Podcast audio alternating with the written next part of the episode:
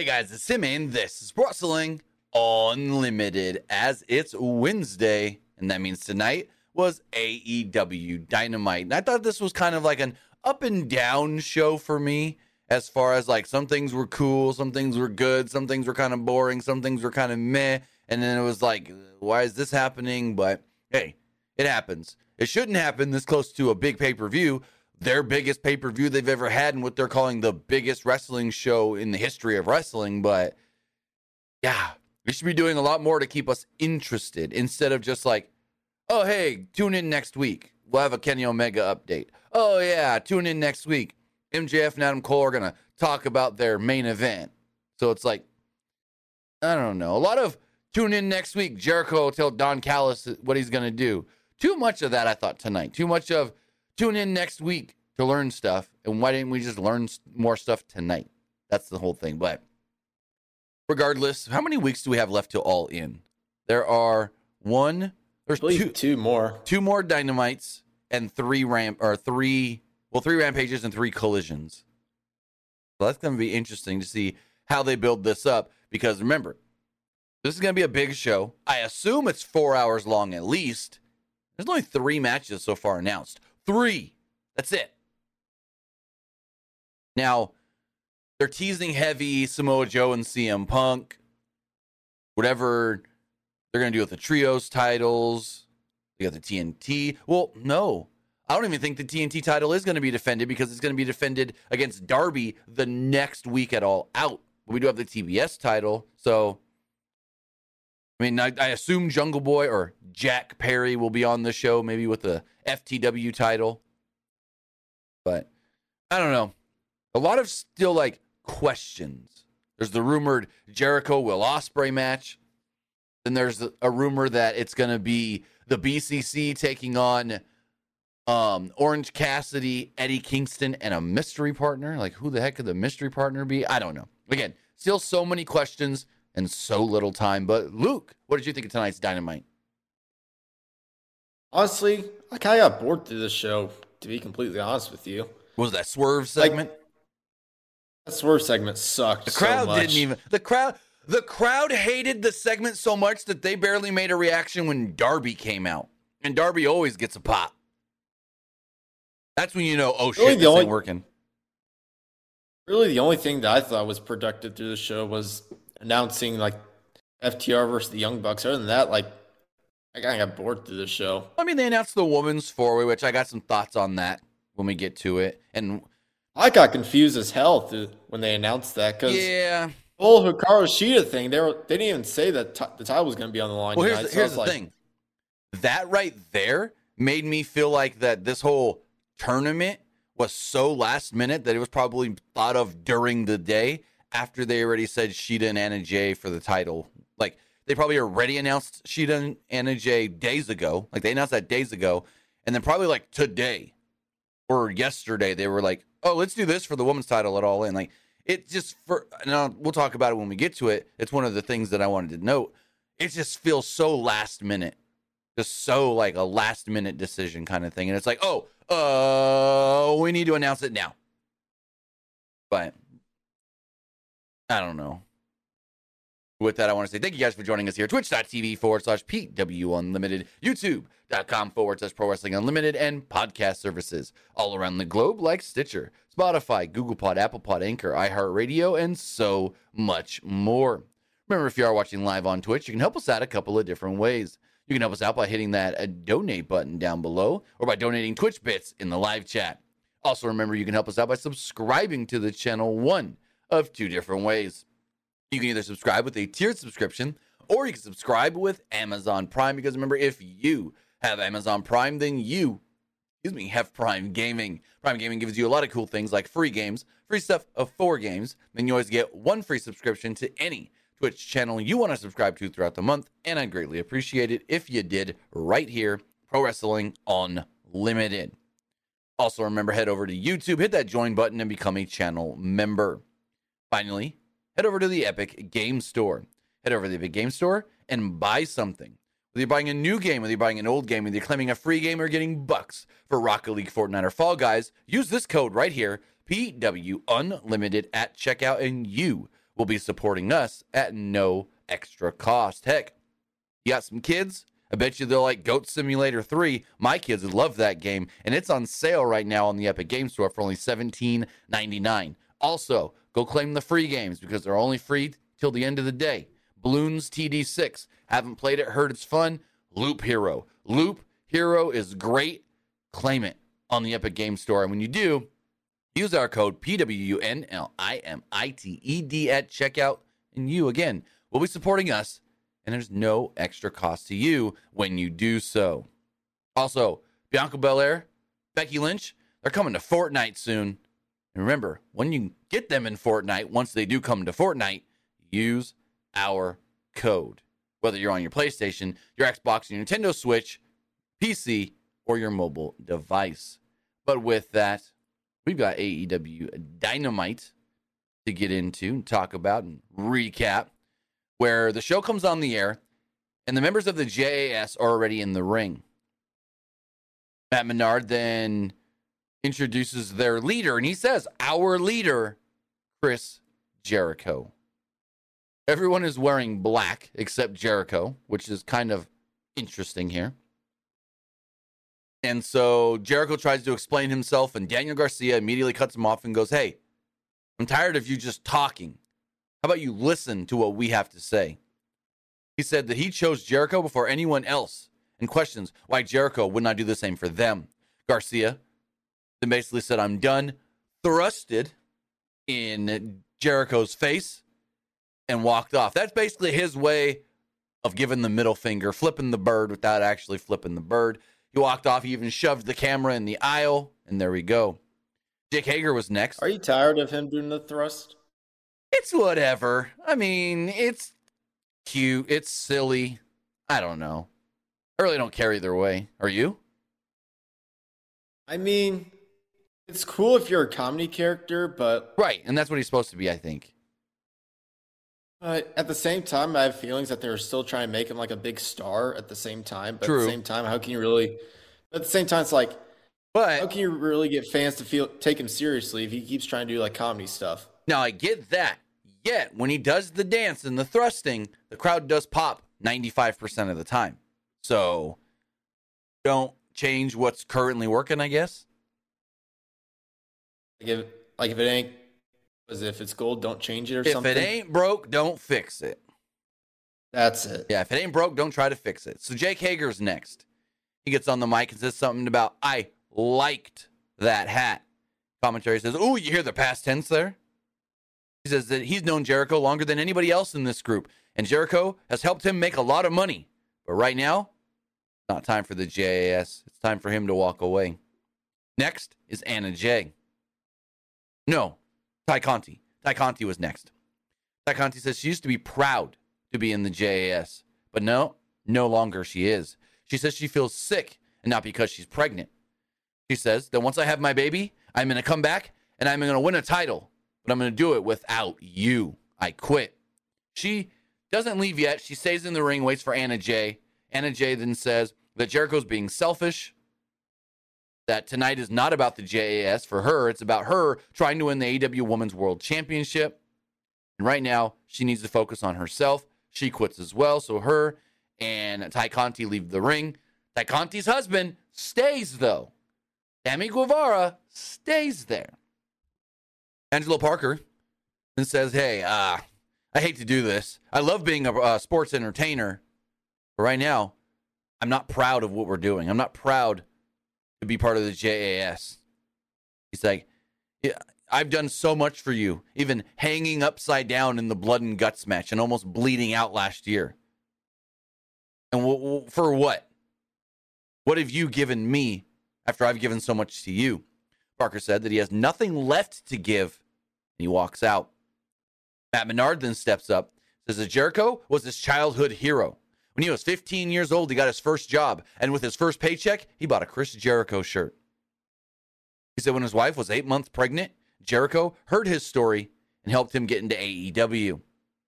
Menard mentioned guys like Eddie Kingston and Kevin Steen and basically said, Yeah, now I know why Kevin Steen got sick of you. I'm like, oh damn, we're going back 2016. The freaking what was it called? The Festival of Friendship. Ooh boy. Um, he says something about they. I know. I now understand why they hate your guts. And he walks off as well, leaving one man left, Sammy Guevara. Sammy Guevara is wearing a um inner circle vest. He gets on the mic and imme- he immediately slaps the mic out of Jericho's hands because Jericho was trying to talk. He told Jericho he needs to listen. Guevara said that I put Sting through a table even when I didn't want to because I've been loyal to you. I've done what you have asked me to do. And don't take this as me, like them, walking out on you. Deep down, we're the same. And I know you have a lot of things to think about and work through. When you do work through all that and you're ready to be with us and be with me and whatnot, I may still be here. He then leaves through the crowd. The segment ends with Jericho standing in the ring alone, never getting to plead his case. His friends, his appreciation society walking out and leaving him all by himself, all by himself. And I was like, eh, this was all right. But to open the show, I mean, I'm glad it opened the show and we got it out of the way because it was kind of redundant. They're all just like, you don't appreciate me. So I don't appreciate you anymore. Bye. You don't appreciate. Like, they all just said the same thing with like different words. So it's kind of just meh. What did you think? I mean, it felt like each of them kind of like copy and pasted their own like someone else's like line. They said, "All right, I'll just say the exact same thing if, right. if I'm gonna leave." Like it didn't really feel like original, if that makes sense. No, I get that. I, I the best part of it was the was um Matt Menard mentioning Kevin Steen. That that popped me because I was like, "Oh, we're going back 2016." He's like, I like guys, he said Kevin Steen. It's, it's his way of trying not to say like Kevin Owens. Well, yeah, legally they can't say Kevin Owens, but you could say Kevin Steen. I think the Bucks have referenced Kevin Steen on television before. But it was all right, but it wasn't a great opening segment. It was just all right. Let me get more Jericho. Renee Paquette tried to get a word with Jericho backstage, but Don Callis would appear. He apologized and said, Hey, I saw what happened out there, and if any of that's my fault, I do apologize. Jericho then said, You know what? As far as me joining your family, I do have an answer. But I'll give you that answer next week. Don's like, Oh, oh, great. I'll set everything up. I'll make everything, you know, get everything ready, and we'll talk next week. Don leaves a happy man. So he thinks. For all we know, Jericho tells him no. We don't know. I'm still under the impression that's how we get Jericho and Ospreay. Jericho tells Don no. Don says no one tells me no. And then he's like, you know what? You don't want to be with me? You're against me. And I have someone that'll fight you for me and something like I don't know. Maybe that's how we get Jericho and Ospreay.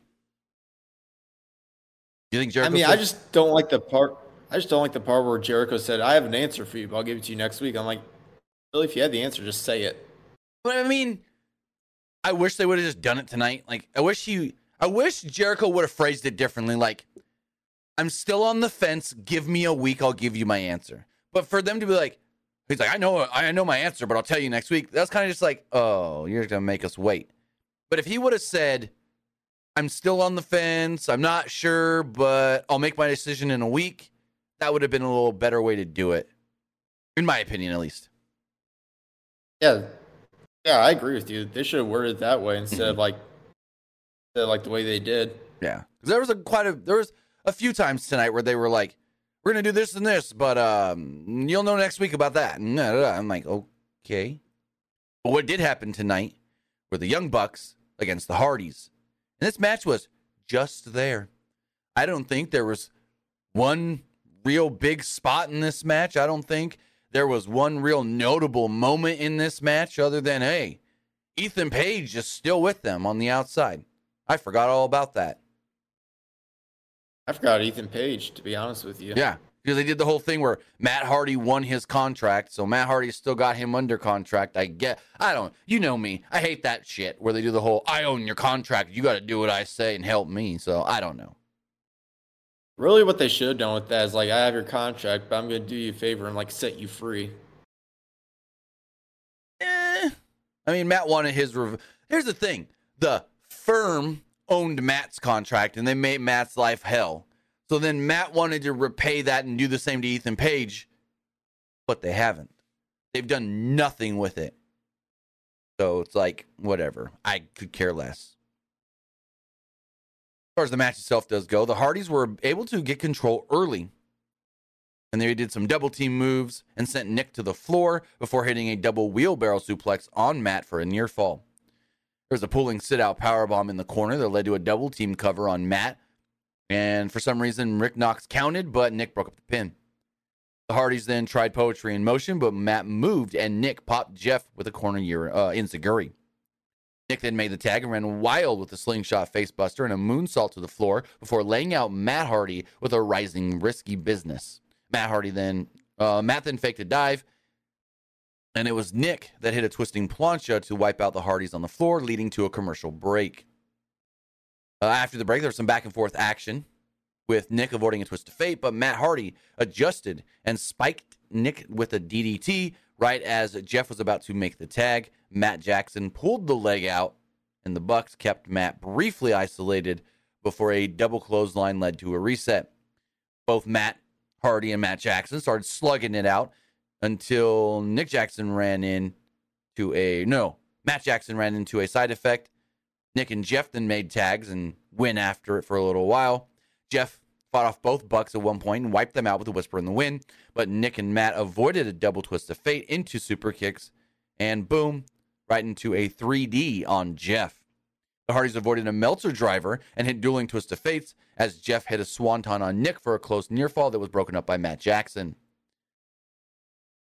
After all that, Matt Hardy made the legal tag as Nick was dropped with multiple twist of fates, but Matt Jackson was able to super kick the leg out from under Jeff, who was going for the whisper in the wind. Matt Jackson then hit the back pitted black backslide on Matt Hardy and rolled through. The Bucks hit the BTE trigger and picked up the win. I will say, this is one of Jeff Hardy's better AEW matches. He looked solid. Everybody looked solid in this match, but it was just like a match, nothing special. But again, one of Jeff's better looking performances in AEW. What'd you think? I mean, I didn't really care about the match a lot, but I get why they did this match because they're supposed to like make the Young Bucks look like oh they beat like a group of legends and like Jeff and Matt's just to make them look good going Right. up against FTR at all in. Like I get that, but I don't know. I, it, it was a better performance for Jeff, but I don't know. I think overall the match was just there. Well, speaking of FTR, Matt Matt and Nick Jackson would stay in the ring as the Hardys leave. Nick Jackson would grab a mic and yell F T R. That would lead to, well, FTR coming down to the ring. The four men would get in each other's faces. Nick would then said, all in. And the challenge was made or accepted. And with that, we have our second match announced for the pay per view. It will be FTR defending the AEW World Tag Team Championships against the Young Bucks. And this is going to be the third match that these two teams meet in AEW. What do you think of the match itself for the pay per view? So I believe FTR won the first match, correct? Believe so. Yes. And the Young Bucks won the second one. So basically, this is just like winner take, like best two out of three series for like in the years making. I believe so. I'm looking it up right now. Um, bum. let me see. Would it be? I think I got it here. Let's see. Um, why is it not giving me results? It's telling me that Dave Meltzer gave this match four and three quarter stars, but it doesn't tell me who won. What the frick? Um, maybe it'll tell me here. Here we go. Here we go. Um.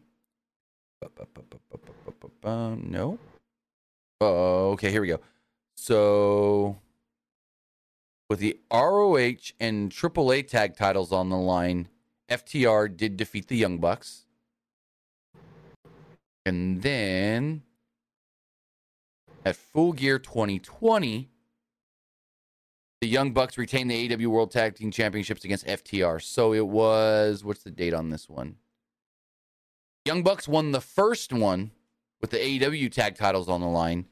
FTR won the second one with the ROH and AAA tag titles on the line. So that's how it went. I feel like FTR should win this match though, because I feel like at All Out they probably want to do something big with them and CM Punk. So, okay. Speaking of them, do they win the trios titles on Saturday with Punk? I don't think they do. I don't. I think they shouldn't. But I kind of feel like they might. Because I mean, if they do, they already have a match for Wembley. Then that just locks up the trios titles. And then what do you do with the trios titles at Wembley? Nothing.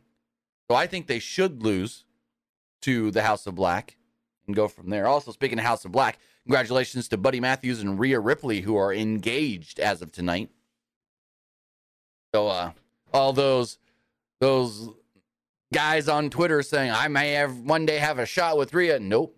Old Dom Dom don't even have a real shot with Rhea because she's got herself another man. Dominic's probably punching air right now. I wonder, I don't think they will, but I wonder if it ever gets brought up on WWE television. I doubt it. Well, legally, I don't know if they can though. They could say think- no. They don't have to say his name or anything. They can just someone can make a slide like like Judgment Day can be in the ring going back and forth with like I don't know Seth Rollins, and then like Dom can call her mommy and go, "You're still calling her mommy even though she's getting married to another guy." Like I can maybe see like a Seth Rollins throwing something out, like, "Oh, you still call her mommy even though she's got another man she's gonna marry." Or Seth can be like, "You're you're still calling her mommy when she's currently engaged to one of my former disciples." Right. That would actually Like, that be would- a, that would be a real funny way to, to phrase it too, because then you don't have to say the name, but it like links it to Seth. Oh, I like that. I like that a lot. Because like Buddy Matthews, he was one of Seth's former disciples when he Yep. had when he was that like Messiah gimmick. Very true. So as we move forward, we see footage of Hikaru Shida winning the AEW Women's World Championship, and then they tell us there's going to be a little mini tournament to crown, or actually not to crown, to figure out who is going to be in the actual title match at Wembley. It's going to be a fatal four way. And let me pull up this graphic here on the screen. We're going to get a fatal four way. Um, oh, I put it in a different folder. Give me one second. To, well, I'm, I'm saying it all wrong. There's to be a fatal four way match for the AEW Women's World Championship at All In in Wembley. And here is what we've got. So we know that this one is a car. Shida wins, she advances. She won, of course. Saraya versus Skye Blue will take place on Friday. Winner advances. The Bunny, who's been out of action for quite some time, will take on Britt Baker next week. Winner advances to All In, and Toni Storm automatically gets a bye. They stated that Toni Storm gets a bye because this is her quote unquote rematch from losing the title last week, which kind of really sucks for Toni Storm that she ain't getting a one on one rematch. But at least she's getting some sort of a rematch. Now, I know Luke was confused. A couple other people were confused. Why does Shida have to earn to be in this match? Again, that's why I think it was a last minute decision kind of thing today to announce this after they had already announced Shida versus Anna Jay. Because if they would have just, well, so they could have done a couple of things. Just done it how they did, or they could have just did two matches and been like, hey, we're not doing a mini tournament because they kind of called it a tournament on air. They shouldn't have called it a tournament. They should have just said, we're going to do a four way. Toni Storm and either Hikaru or Anna Jay are in this match, the champion, whoever comes out tonight. And then the other two matches, they could have announced it differently to not confuse as many people. But regardless, what I wish they would have said, because they said the reason this is a four way is because it's been somewhat of a tradition on major shows for the AEW Women's Championship to be defended in four way matches. Which I go, okay, cool. But would have been a better way to make a four way make sense here All they had to say was, hey, remember the first All In? The only women's match on that show was a four way. This is paying homage to that. Another four way, here at All In, and maybe that's the tradition going forward. Every All In pay per view, the women's world title is defended in a fatal four way. That's all they had to say. Because if you remember, that first All In was Chelsea Green, Britt Baker, Tessa Blanchard, and who was the fourth? Frick, who was Madison Rayne. the Madison Rayne? You're right. Gotcha. So yeah, I think they should have done it like that and been like, that's why we're doing this, and that's why we're now calling it tradition, the all-in tradition for the women's title.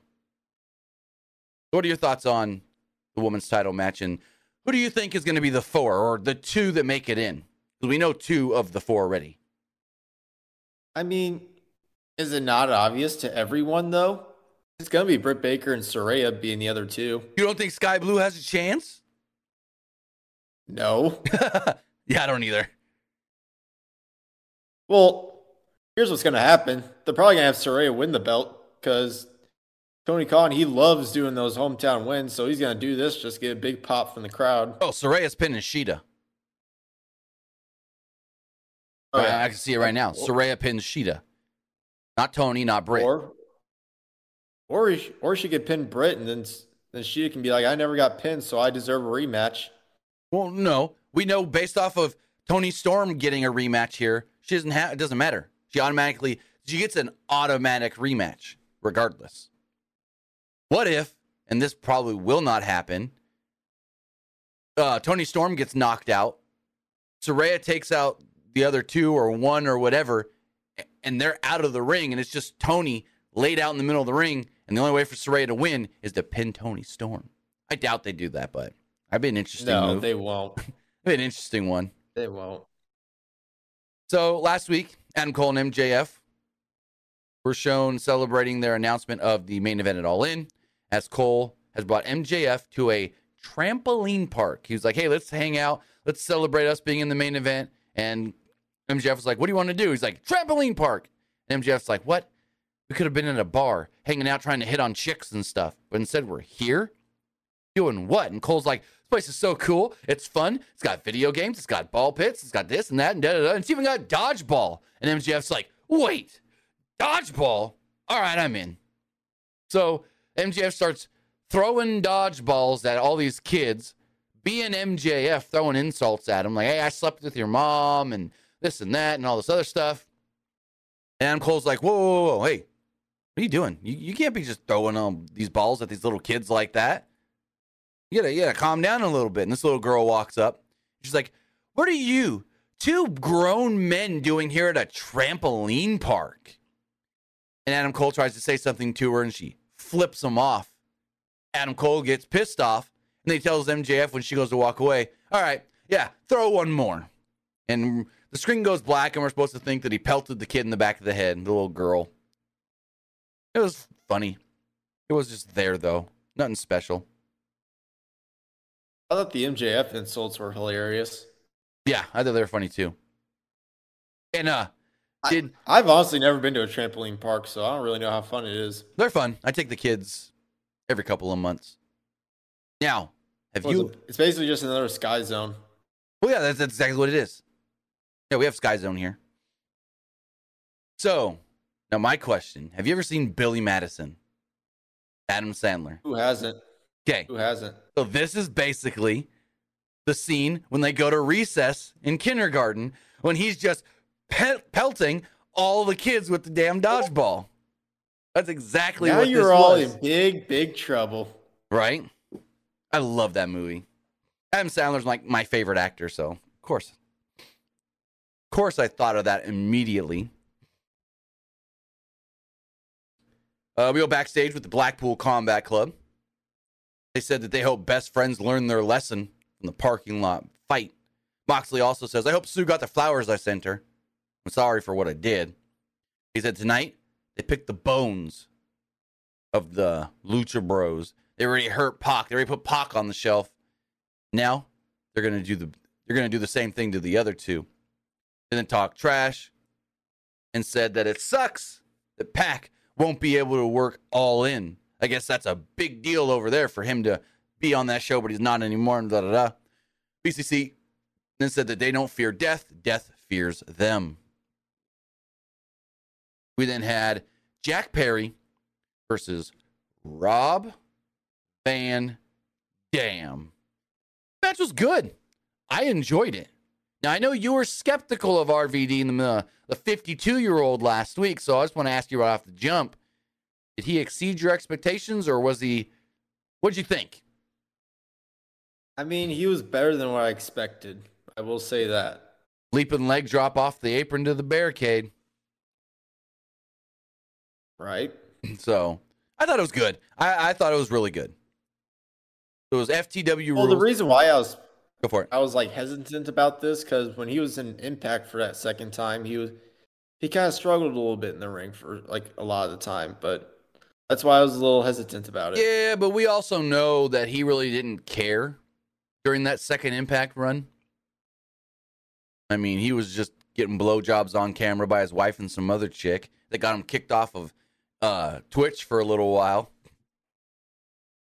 Yeah, I remember that. That was hilarious. So, but this match itself was FTW rules, which means there's no rules, falls count anywhere. And what I liked from Jack Perry, he was wearing basically um, Jerry Lynn inspired tights.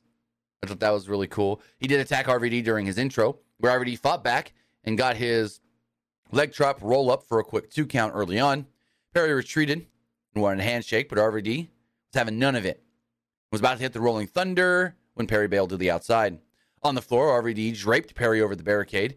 And correct me if I'm wrong, was there a lighting issue here where the lights were like flack, flickering or something? When RVD was about to go for the. Because I noticed like it got dark for a second, and then like the lights turned blue, and then they went back on. Maybe that was just me. I I, don't know. mean, I didn't see it. My my TV was like buffering during that during that match, so I probably didn't see it. Gotcha. Because I, I saw something where like the lights went low, then everything seemed like there was like a blue light on, and then the regular lights came back or something. So I don't know exactly. Maybe I. We'll see.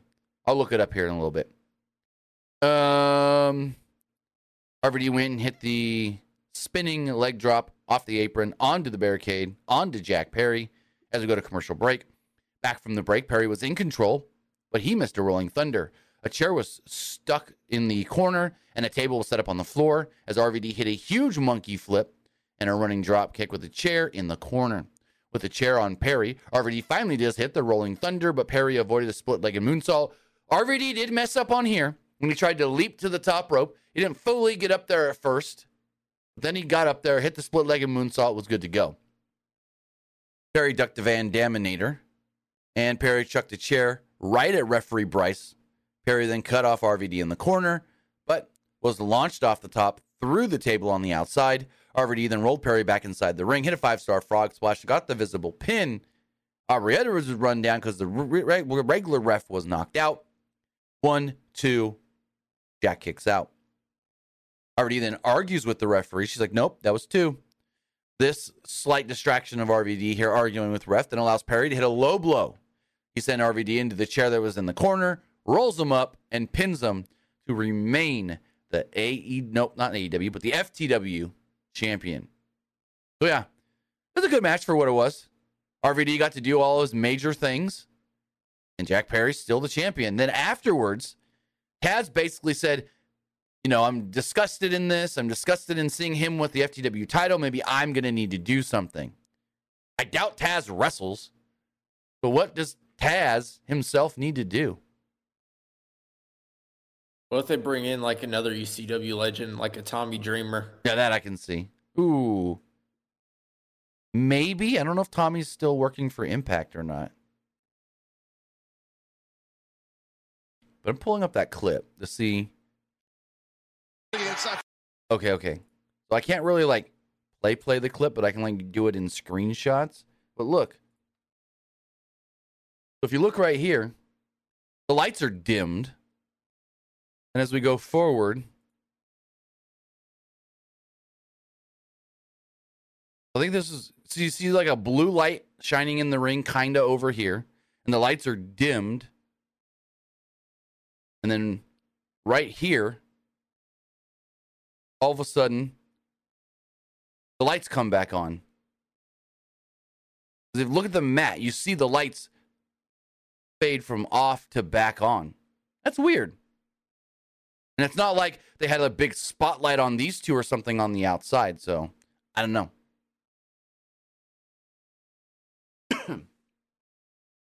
I'm sure it was probably a lighting issue. Yeah. I thought I wasn't going crazy.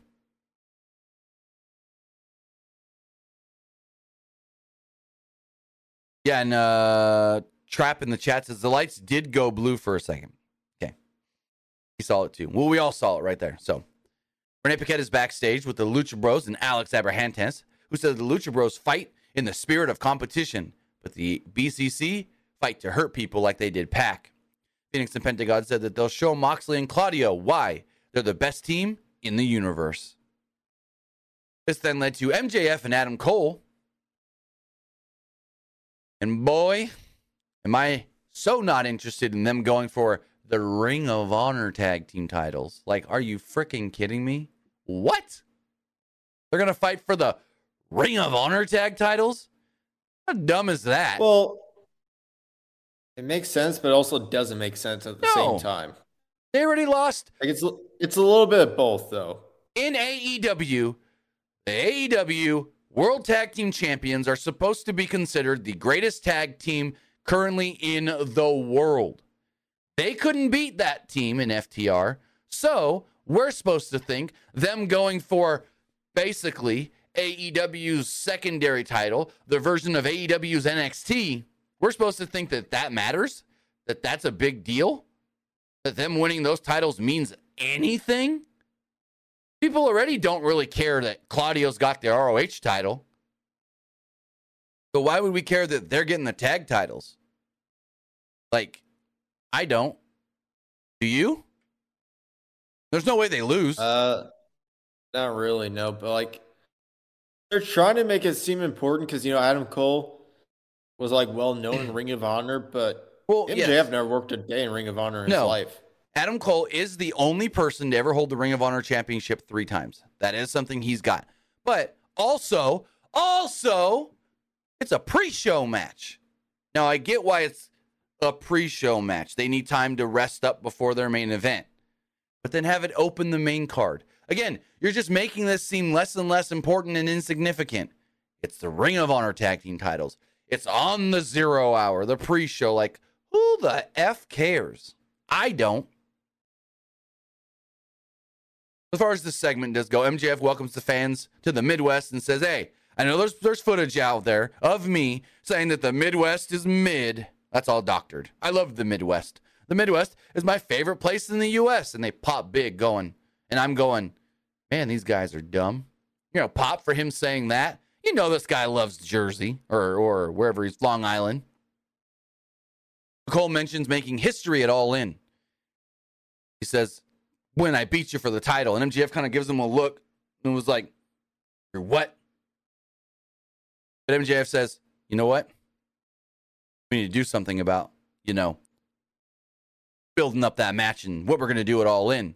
And MJF goes, Oh, you want a promo battle? Well, let's go. You're a skinny white guy. You're so white that in the 80s, Hulk Hogan would have snorted you. But if you looked at both men tonight, Cole had the better tan of the two. I like the line though. I thought that was funny. You're so white that Hogan would have snorted you. MJF calls him a noodle arm, a bobblehead, and then Adam Cole goes, "Whoa, whoa, whoa, Max! I didn't want a promo battle. I have an idea. You just misread the situation." He's like, "Oh, whoopsie." Colvin says that everyone loves them as a tag team, and everybody wanted them to win tag team gold. And well, there are some other title titles that they can still win. And that's the Ring of Honor World Tag Team Championships. And he wants to challenge for those titles with MJF on the zero hour of All In. He said that he's done great things in ROH, like being the only three time ROH World Champion. And those titles, those titles have been held by great men like the Kings of Wrestling, Red Dragon, and Mark and Jay, the Briscoes. So MJF was like, Whoa, you want me to work twice in one night? I get mad when people ask me to work multiple times in a year. You think I really want to work twice in one night? He's like, if anybody were to ask me that, of course I'd say no. But you're my brochacho, and I'm a sucker for a cheap pop because I'm a scumbag. I'm not just a scumbag, I'm their scumbag. So, Aussie Open, we officially challenge you for the ROH Tag Team titles at the All In Zero Hour. And then we hear Adam, Adam. And it's like, fuck does Roderick Strong want? What does Roddy want? And Adam Cole's looking around, MJF's looking around. And finally, Roderick Strong walks out on stage. Roderick Strong comes out, insulted that Cole would want to challenge for those tag titles with MJF and not one of his best friends, he, Roderick Strong, another ROH legend. MJF then ripped into Strong with some um, Taylor Swift references and whatnot. And I have a tweet here with, I didn't write down everything excuse me, MJF actually said, but there's a tweet I have here. MJF stated, I want you to get in your car. I want you to go home. And in between all these, he's letting the crowd do a what chant or whatever. He's like, I want you to run up the stairs. I want you to slam the door to your room. I want you to jump into your bed. I want you to cry into your Hello Kitty pillow.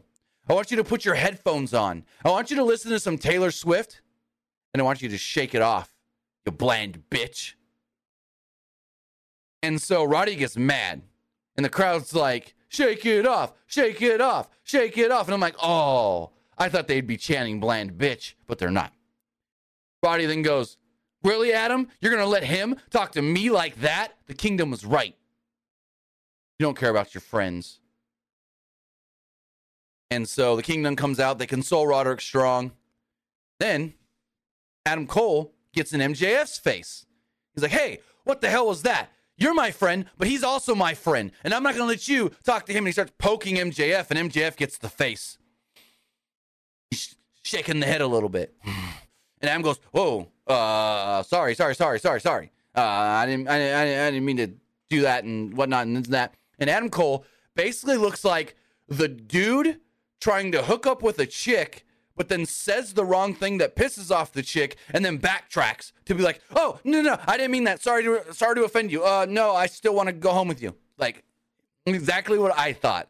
MJF's the guy in the bar that says one thing wrong to the girl he's trying to hook up with and then backtracks and apologizes to not piss off the girl. So, yeah. Doing something. I think we're eventually maybe going to get MJF versus Roderick Strong and then whose side does Adam Cole pick? I don't know. I have no clue where this is going at all. Match next week. It, but eh, not if he's still got the neck brace on. Uh, Jonathan in the YouTube chat says, "What if Adam? What if MJF turns on Adam Cole during the zero hour?" I could see it. I, I wouldn't do that. I, I honestly wouldn't. No, I could see it, but I think they're going to win the tag titles. Here's an issue. Here's an issue with them working twice on the show. What if one of them somehow gets and then and knock on wood. Not trying to put this into the ether, but I am. What if something happens and one of them gets actually injured during that zero hour match to the point where they can't work the main event? That, like if it was anybody else, like just any other random match, whatever. But this is your main event. You're billing this as the main event of all in, and you're risking the biscuit here. honestly, they're trying way too hard with this. If I'm being completely honest, A little bit. Because, like, I don't think it was supposed to go past. They lose to the tag titles, that's it. But it got over so big, they're trying to stretch this son of a bitch out so long. like they're really trying to be like too fancy with it, where they're actually like putting some wrestlers at risk here to get injured, I mean, I and your doubt whole they. show can be like a a huge failure. Well, I wouldn't say that, but I doubt they get someone gets hurt. But there's always that risk. I mean, we've seen plenty of people get hurt doing just nothing. Hell, I say it all the time. Kevin Nash tore his quad walking. He was literally walking back to his corner to tag out of a six man tag on Raw, or maybe an eight man tag, something like that, and tore his quad walking back to his corner. So anything can happen. I assume they're gonna make this like a super safe match to where they're gonna try to get no one injured. True, but it's also Aussie Open, and they're gonna want to get their stuff in. So Oh, maybe yeah. maybe they do all the big moves, and Adam Cole and, and MJF keep it keep it safe. I mean, hell, Bryan Alvarez tells the story that he blew his knee out. I think it was his knee. Blew his knee out, taking a snake eyes. Literally, your head's getting dropped on the top rope, and his knee's the thing that got hurt. Anyways, time for the BCC versus the Lucha Bros. Jon Moxley and Claudio Castagnoli against Penta El Zero Miedo and Rey Fenix. And here's my question. Why don't more people that wrestle masked wrestlers just rip the mask off? Because that's an automatic win. Because literally, they ripped Phe- uh, Pentagon's mask off and he just froze. Didn't do nothing. Didn't try to fight back. Didn't try to kick out. He just literally covered his face and froze. But now it's I like, mean, it's not a bad idea, but at the same time, I don't think so a lot of luchadors want to do that because they don't Right. want to risk like be, having their face out there. No, I get it, but it also makes them look super stupid. Like, oh, my face, I can't do nothing now. Like, come on. I mean, unless they have like face paint, like covering like most of their face though behind the mask, like like Pentagon. I mean, yeah, it, it would be fine, but Right. like I'm sure a lot of them they just don't want to risk their like mask coming off like that. So, Fenix and Penta snuck up from behind and wiped out Moxley and Claudio with double dives to gain control right at the opening bell. Penta delivered a top rope double stomp to Claudio while Moxley was flattened by another Fenix dive, which, to the surprise of no one, busted Mox open. Of course, this man's bleeding because this man didn't bleed in the triple threat, so he's got to bleed here. Uh, Penta connected with the maiden Penta, but Claudio kicked out at two. Claudio then ducked a double super kick from the Lucha Bros, and then they collided into each other. Moxley made the tag and dropped both with double DDTs. Penta spun out of a Death Rider into a sling blade as Claudio was backed up by the referee. Aubrey uh, had backed up the referee Aubrey Edwards into the ropes. With her distracted, this allowed Yuta pop Fenix in the head with the ROH title. There was then a press slam into a cutter that led to Fenix being isolated during a commercial break.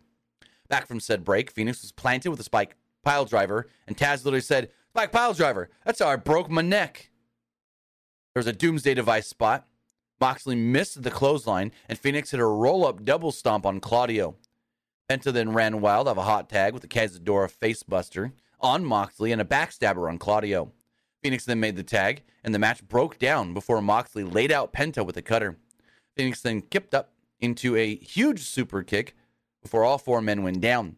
Fenix and Claudio then had a strike battle that led to another uh, led to another comeback from Penta uh, or from Fenix as Penta leapt off the top rope and was hit with an uppercut in midair.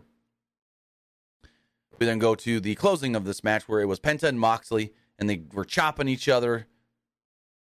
Then right in front of the referee, like she's watching all of this, Yuta grabbed Fenix right off the top rope. Like what? Alex Abrahantes then starts going crazy and grabbing Yuta and whatnot, only for Yuta to get hit with a moonsault from Fenix. Penta then went for the fear factor. Claudio ripped his mask off. He then covered his face, froze basically. Moxley rolled him up, grabbed the tights, and pinned him one, two, three. After the match, the BCC beat down both men. Claudio puts on Penta's mask, and then Moxley screams, Zero respect! This is what happens when there's zero respect. No one came out to make the save. They didn't tease anything for the BCC at all in. Nothing. What the frick? What'd you think of the match and the, the beat down afterwards? I mean, the overall match was decent, but it was like after the match, it was it didn't really lead to anything, honestly, other than No. Like them attacking the Lucha Bros, and they didn't say anything. I thought maybe Orange Cassidy runs out, makes a save. We get the best friends or something. Nobody. Nothing. Nada. We still don't know what these fools are doing at the pay per view. And then, and I, I, I honestly thought somebody was gonna come out and make. So the did save, I. But nobody came out and make, made the save. And here's the other bad thing. They're now finally building up to all in and actually announcing things like this next segment.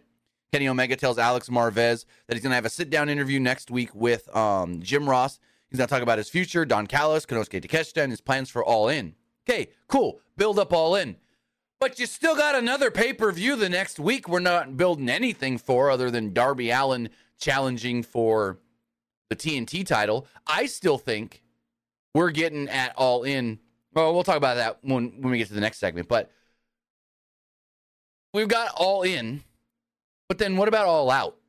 Are they really going to just announce a bunch of stuff during all in for all out? I, I, I honestly don't know how they're going to build up the second pay per view one week later. Well, we already know one match that's going to happen. I feel like the main. Well, I feel like the main event for All Out is going to be CM Punk versus MJF. Most likely. Oh, that, that they've already kept teasing it for like Yeah. a long time. But it's But just as far as like the rest of the stuff, I feel like it's just going to be like we'll announce like all this stuff like a week after. Then the Right. next week is because they've All got literally one rampage, one collision, one dynamite to announce a whole pay per view of matches, basically. unless they like started building stuff at like All In. Well, that's what I'm saying. I doubt it. So I I'm- I don't know. I'm watching it all regardless. So the entire mogul embassy make their way out to the ring. Prince Nana ran down the crowd and whatnot before Swerve took the mic. Fox and Nana, uh, he said he, Fox and Nana went to the Buddy Wayne Academy in his hometown of Seattle, and they did what they had to do take out Nick Wayne. They really didn't take him out because he's wrestling next week. Anyways, Fox immediately called out Darby Allin and this crowd was dead. Dead, dead, dead, dead, dead, dead, dead. Except for Swerve said, Whose house is it? And they said, Swerve's house. Then Darby comes out, and there's barely a, a, a reaction when Darby comes out. I'm like, wow, you know this segment is dead when Darby doesn't get a reaction. Darby comes The only out. thing I really liked about this segment was Prince Nana doing his dance to Swerve's. Oh, and he's like in the aisle the Yeah. whole time in the aisle. Yeah, walking down the aisle. I'm like, he looks like a goob, but he's supposed to, so we'll give it to him. He's doing what he's supposed to do to look like a, a nerd or whatever you want to call it. A goob, a geek.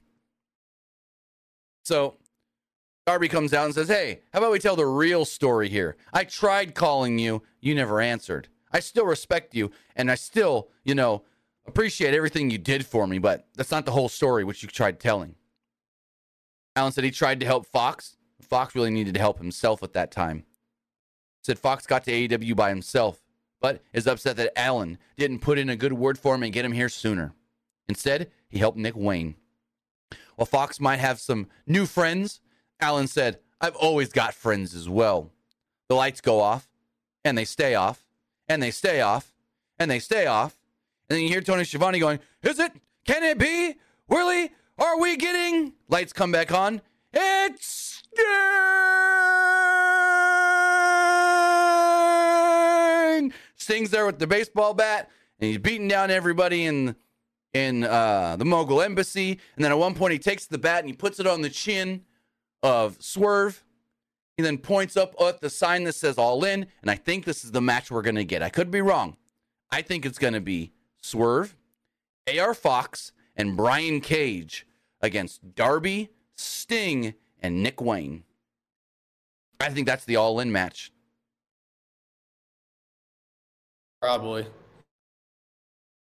But I I thought I saw something that's that made it seem like it might be just Sting and Darby against Fox and Strickland, no Nick Wayne. So I'm not sure because I thought I saw someone put something on Twitter, but I'm not 100% sure. Let me double check on that. I mean, if it's gonna be like a regular tag match, not a six man, I I think it should be Darby and Nick Wayne. Just Okay. have Sting Here it is. I like was, with the baseball bat. so I didn't see this on Gates of Agony. I must have missed this on television. I found it right here. Let me pull this up on the screen. So this is from the AEW Twitter account. At All In in London, in a coffin match. Well, that's random. It's Darby and Sting against Swerve and Fox. So that's the actual match. I would have liked the six man better because then you get Nick Wayne involved. And the whole thing that Darby tried saying was, You're jealous I helped Nick and not you. But why is Nick not involved here? We know next week it's going to be Darby and Nick Wayne against the Gates of Agony. Unless they're saving something big at all out for Nick Wayne, but still, why wouldn't you do this at all? In? I wouldn't be against putting Nick Wayne in a big match on the pre-show. Like give him a uh, like the last match of the pre-show, the zero hour, like a, a a real big highlight match there. I think that'd be cool for him. but yeah, the match is official then. I also like that they're doing this. AEW's doing these. Pull this up on the screen as an homage back to the original All In. Whenever they would announce a new talent for the show, there'd be graphics just like this. So I like this a lot. They're doing this as an homage to the original All In. Oh yeah, I, I like it too. Well, the main difference was like back then it was just like kind of like just like not like a, a like a wrestling company pay per view. Right. When it's just like you didn't know who was going to be on the show, so they'd just randomly announce who's going to be on there without Yeah. announcing any matches yet. Just randomly. Oh, Britt Baker's all in. Oh, Rey Mysterio's all in. Ooh, the Young Bucks, Kota Ibushi, they're all in. You know. So, but yeah, it's a coffin match. Then I must have missed that on television. I thought I saw something on Twitter, which I must have saw that then or something. I saw someone post something on Twitter. They were like, "Oh, it's this tag match thing." Okay, cool. Again, wish they would have added Nick Nick um, Wayne here. Then you could have got Cage as well.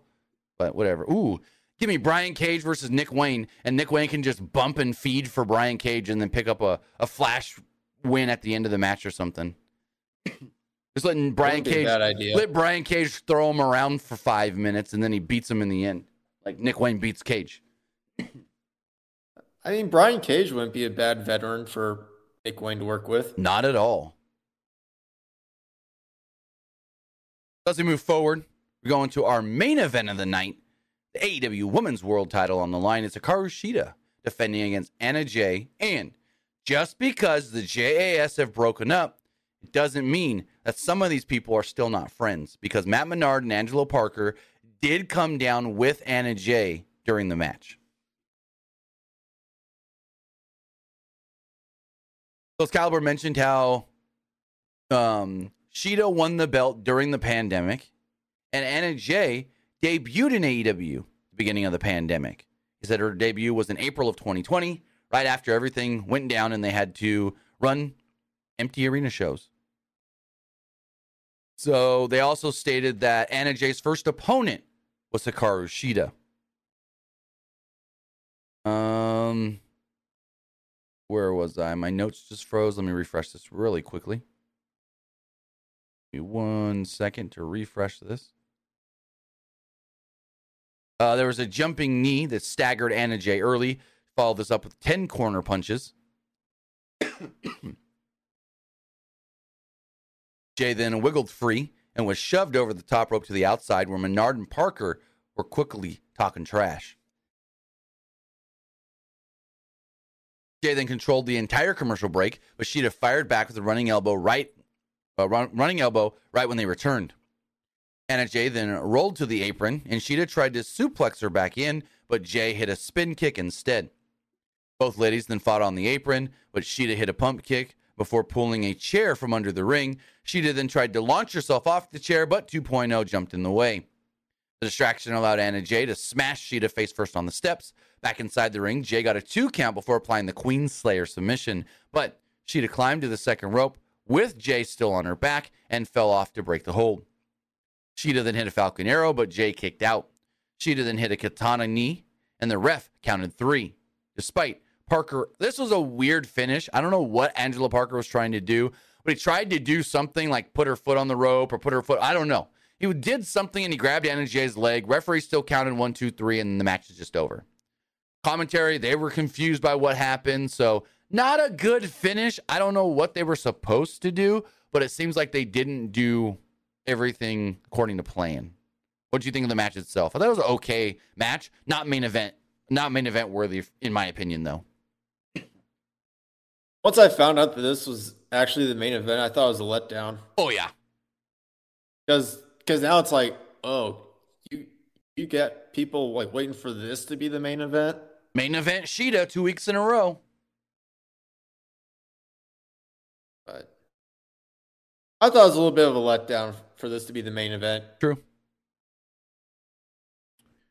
With that, that is everything that took place tonight on AEW Dynamite. As far as shows coming up, as far as AEW Rampage this Friday, Saraya will take on Skye Blue. The winner advances to the four way at All In for the women's title. Darby Allin will be taking on Brian Cage. Orange Cassidy defends the AEW International Championship against Johnny TV. As far as Collision does go this Saturday, House of Black, Malachi Black, Brody King, and Buddy Matthews will defend the AEW Trios Championships against CM Punk and FTR, Dax Harwood, and Cash Wheeler. The acclaimed will return to, to they said the acclaimed will return to normal tag team action. Also, speaking of tag team action, Kris Statlander and Willow Nightingale will team up to take on the team of Mercedes Martinez and Diamante. As far as next week's AEW Dynamite does go, Dr. Britt Baker will take on the Bunny. The winner advances to the women's four way at All In. Jim Ross will have a sit down interview with Kenny Omega. MJF and Adam Cole, well, they're going to talk about their main event at All In. And finally, Darby Allin will team up with Nick Wayne to take on the Gates of Agony. So, with that, that is everything that is set for the next three episodes of AEW television. And they also said more things for our Dynamite will be announced on Rampage this Friday. So, with that, I did forget to do the Twitch poll. So, we don't have a Twitch poll, but we got the other polls. We do have the other polls. Let's refresh those really fast. Let's go here and here, as far as the Twitter poll does go, or the X poll, 46%, ooh, 46% liked the show, 30% thought it was just all right, and 20% did not like it. Looking at the YouTube community poll, more the mm, a little more.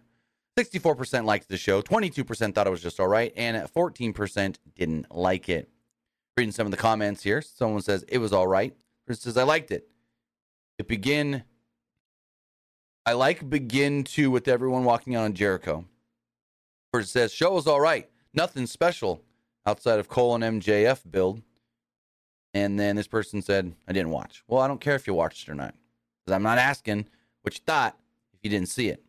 As far as the YouTube live poll does go, 78% liked the show, 12% thought it was just all right, and 10% did not like it. So with that, I'll say thank you for joining us here. Twitch.tv forward slash PW Unlimited, YouTube.com forward slash Pro Wrestling Unlimited, and podcast services all around the globe like Stitcher, Spotify, Google Pod, App Pod, Anchor, iHeartRadio, and so much more. Luke, tell them where they can find you.